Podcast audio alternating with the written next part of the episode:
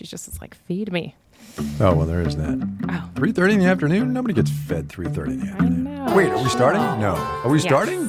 Jake, are Yeah, you we're doing kidding it. me? Oh my God! Hey everybody, I'm Kai Ryssdal. Welcome back to Make Me Smart, where we make today make sense. Uh, whenever Jake Cherry is ready, clearly. Uh, so Kimberly's out. Uh, Reema Khrais is in. Uh, this is Uncomfortable Lizard podcast. Let's get the plug in there. Hi, Reema. Thank you. Hello, how's it going? Um, thanks for having me. This is What Do You Want to Know Wednesday, where we answer questions that you, our listeners, have sent in. If you have questions about the economy, by the way, or business or tech, you can send it to us at makingmesmart at marketplace.org, or you can leave us a voicemail at 508 UB Smart. All right. So you want to take the first so question, Kai? here we go. Uh, well, I'm gonna I'm gonna read the first question. I'm gonna set up the first question. You're gonna answer it. I think. So here's the deal. Um, the yield curve is inverted again and or still. Take your pick, and we can go over an inverted yield curve maybe in some other show. Um, here's voicemail about recessions. Go.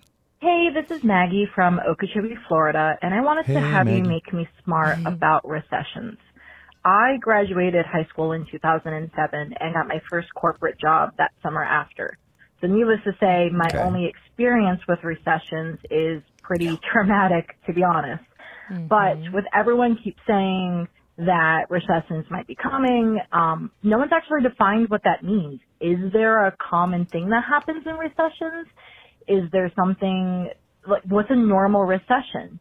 Or is mm. what I experienced when I first got into the job market, is that a normal recession? Is there not a normal recession and every recession is different? Make me smart. Thanks. Bye. Hmm. Hmm. Good question.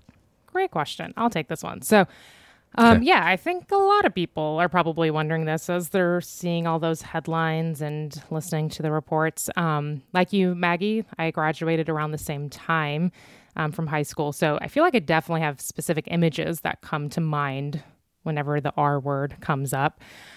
Um, so, okay, let's talk about the definition. Uh, according to the National Bureau of Economic Research, it is defined as, quote, a significant decline in economic activity that is spread across the economy and lasts more than a few months. Uh, another sort of popular rule of thumb you'll hear is that a recession is two consecutive quarters of decline in GDP. Uh, so yeah, that is the recession. Um, but I think it's kind of useless to try to define like a quote unquote normal recession, um, especially because like if you just look at the one we had in 2020 and compare it to the one in 2008, they are very different. Uh, the one in 2008 obviously lasted months. 2020 was just a couple of months. Um, but I was reading the CNBC article that looks at all of the American recessions since World War II, and it, it did point out some commonalities. Um, and they include, you know, typically lasting six to 12 months, three to four million jobs are usually lost. Unemployment can get as high as 6%. Um, but of course, again, that doesn't necessarily mean that's what's going to happen if we fall into recession. Some economists actually predict that if we do go into one, it'll be like less severe than a quote unquote typical one. Um, but Maggie, your question, you ask how a recession feels. And the very unsatisfying answer is that it kind of depends. Like a lot of it comes down to how the government prepares, also how you and your employer prepare. Um, if you just look at the 2008 recession, you know, a lot of companies obviously floundered, but some were able to make it through just because they were a lot more intentional in their decision making and they were more financially prepared. Um, I should also note, you know, that a a lot of the times when we talk about recessions, we talk about how they look, how they'll unfold. Uh, I think it's just as important to consider the recovery. So, uh, you know, just if you look at the COVID recession in 2020, you, you heard a lot about the U and K shaped recoveries. And without getting so much into the weeds of that, basically those kinds of recoveries can show how certain industries and people pull out of a recession while others get stuck in it and you know that usually happens across class racial geographic or industry lines um, so yeah the way different groups recover from a recession can expose and can unfortunately worsen inequality so that's my Yeah. spiel So the, the, that's a good spiel, and the short answer is there is no typical recession, right? There is Yeah. no typical recession. Exactly Uh, all right. What's All next? right, next question. So um, here's a voicemail following up on last week's show. Hey, this Okay. is Joe from Buck Creek, Indiana. Uh, follow on question Why do political ads seem to be or get around the false advertising laws that are on the books for advertisers. Mm-hmm. Thanks. Bye. How great is it that Joe was driving down the street or the road or the highway and just like, I'm going to call in a question. That's what I'm going to do. All right. Uh, oh, I sorry. So look, here, yeah, the the short answer to the uh, question is that political ads are protected speech under the First Amendment, and so false advertising laws, generally speaking, don't apply. And the Supreme Court has historically put a really high bar on limiting political speech in light of the First Amendment, right? Um, hmm. NPR did a whole series on this. They talked to Tom Wheeler. He's advocated for more and better disclosure. He's a First Amendment guy. And he says there is a First Amendment hurdle that has to be crossed, and that has traditionally proven pretty high insofar as making judgments about factual statements.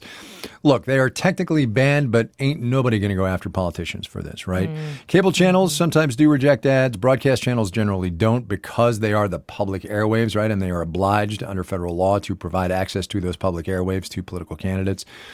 Um, there have been some nibbling around the edges, right? I mean, I, it was it was a while ago, but I remember when I'm, you know, Joe Biden and I approve this message, right? And that was a, an effort to talk about funding those ads and disclaimers in those ads and accuracy in those kinds of ads. And, and now it's just kind of boilerplate, and everybody does it uh, while they go about saying whatever they want. Um, It's you know, it's the First Amendment uh, for all of its um, uh, many benefits also, you know, provide some challenges when you're trying to have an informed debate about politics in this country. So that's my spiel. wild. That that candidates one. can Yeah, it is they kinda can just lie. Um, because then at that Yes, point it well, becomes read- more about yeah, yeah, yeah, exactly. Um, Yeah. yeah, I feel like at that point the ads just Okay. become about conveying emotion, not the truth. But anyway, Well, they, okay. they do, right? And that look, that's that's what that's what that's what it is, right? And the idea that we have now, you know, informed factual political debate, certainly in the last five years in this country, is that just is not credible, right? I mean, it's just not. yeah. Yeah. Uh, all right, next question. Here we go. This is Pete in Long Beach, and I had a question about the potential Albertsons and Kroger's merger. If the merger goes to the point where the FTC and the DOJ need to look at um, potential antitrust issues, do they take into consideration um, just the overarching and end cons- uh, price that consumers will pay, or do they consider things like access? And I'm specifically thinking about food deserts and the implications of potential store closings. Anyway, wanted to uh, see if you guys could make me smart. Thanks. Bye. Yeah. Yep. Yep. Okay. I'll answer this one. I find this topic really interesting. Um, so to back up, to give a little context, uh, the headline of this merger, at least you know from the POV of Kroger and Albertsons, is uh, that linking up will put them in a better competitive footing with the likes of Walmart and Amazon. Uh, and the companies are using market share and revenue to support that argument because you know we know that big box stores and heavy hitters they can secure better deals with distributors, they can borrow more money cheaply, and they can of course undercut competition more easily. So we talked with experts who told us that uh, there's actually not surprisingly a lot of scholarship out there about how consolidation ultimately impacts pricing. But some older studies do show us that it's usually a, a worse deal for the consumer. Um, and Pete, you are totally right to ask about store footprint and local competition. Uh, some experts told the Wall Street Journal that's exactly what lawmakers and antitrust officials will be looking at when they consider the merger because in a lot of markets, I mean, you know this, Kai. If you just drive around some neighborhoods in Los Angeles, the two main grocery options are Ralphs, which is part of the Kroger family, Yep. and Vons, which is part of Albertsons. They're they're everywhere. Um, so yeah, antitrust enforcers in other cases have at least looked at the potential impacts at a local level, which includes considering market share and overlaps in certain areas.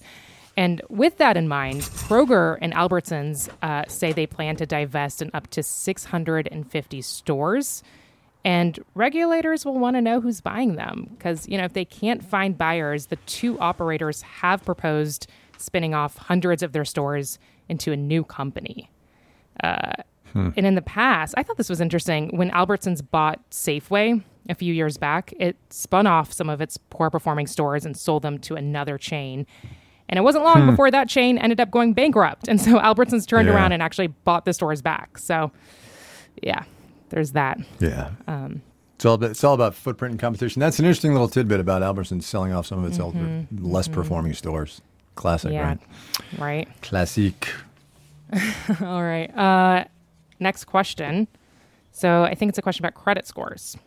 Hi, okay. this is Bob from Bloomington, Indiana. And I just listened to your story on credit scores. And I'm wondering mm-hmm. what role uh, freezing your credit plays in your credit score. So as a victim mm. of identity theft, I have since frozen my credit. How does that impact it? Keep it up. Thanks. Mm-hmm. Yeah, a good and, and totally reasonable question. The short answer is that freezing your credit score does not, freezing your credit report actually does not influence or affect your uh, credit score, right? What it does is it blocks access to it by basically everybody um, and keeps potential identity theft uh, situation from getting worse. Here's the thing, though: there are some good guys that uh, access your credit score. Insurance companies do, right? Um, it makes it tougher sometimes for you to establish other profiles on financial pages. And let me just say here, obviously, consult your own financial advisor if you're having any of these problems. But um, the short answer is if you freeze your credit score, what you are doing is protecting yourself. You're not changing the formula and the calculation and the numbers that go into that credit score. So, if you've gotten notified that you've been a victim of fraud, freeze your credit score, try to investigate, figure it out, right? And then as you start opening up again, um, the ability for you to use your own credit score, right, to get a loan or a mortgage or a car loan or whatever, um, then you can sort of unfreeze and have some confidence that it's going to be, you know, better. But um, freezing your credit score doesn't affect your credit score. That's the mm-hmm. that's the bottom line. Mm-hmm. Mm-hmm. Yeah. Speaking of identity so theft, um, yes, just going to plug plug this is uncomfortable the show that i host for marketplace sure we recently did an episode that touches on that topic uh, it's also come up in our show multiple times over the last couple of years we have this one episode called a lifelong scam um, about oh, identity wow. theft yeah just if you want to check it out um, yeah, all right, I think the platform have... of your choice, right? yeah, exactly. Spotify, Apple. All right, one more. Go ahead. Yeah. Um, all right. Here's an email from a listener, uh, Christina Ward. She wrote, "I have a New York specific question for you. Wow. How long right. can dollar slice pizza parlors withstand inflation?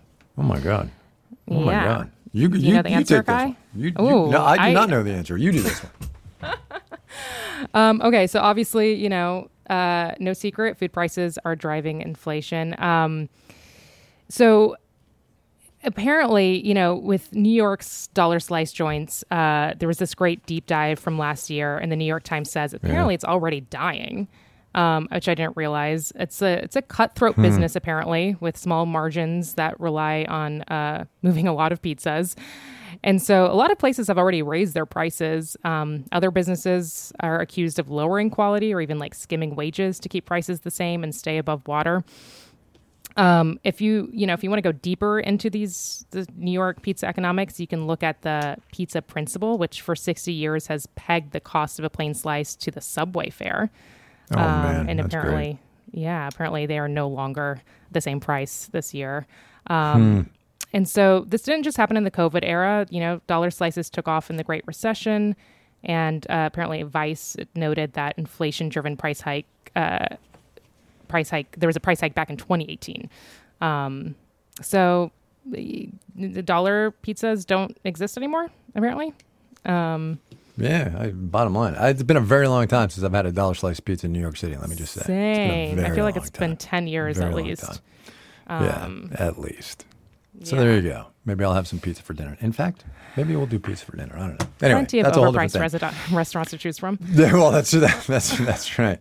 All right, we're done right. on this. What do you want to know Wednesday? Back tomorrow. Uh, to make you smart on the news of the day, we'll do a Make Me Smile as well. I think it's Andy Uhler who's in because Kimberly's off doing something fun. Um, Reema, mm-hmm. thanks for um, yeah. taking the time. Yeah, thanks you for know? having me. In the meantime, you can keep sending us your questions. Yeah, and our email is make me smart at marketplace.org. You can eat, or you can also leave us a voicemail at 508 UB Smart.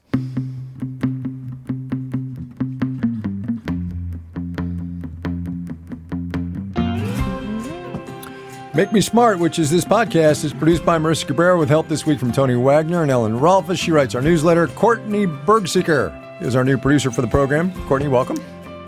Yeah, welcome. Today's show was engineered by Jake Cherry, Ben Tolliday, and Daniel Ramirez composed our theme music. Donna Tam is the director of On Demand. Bridget Bodnar is off working on the new season of Million Bazillion. That's what she says. That's what she says.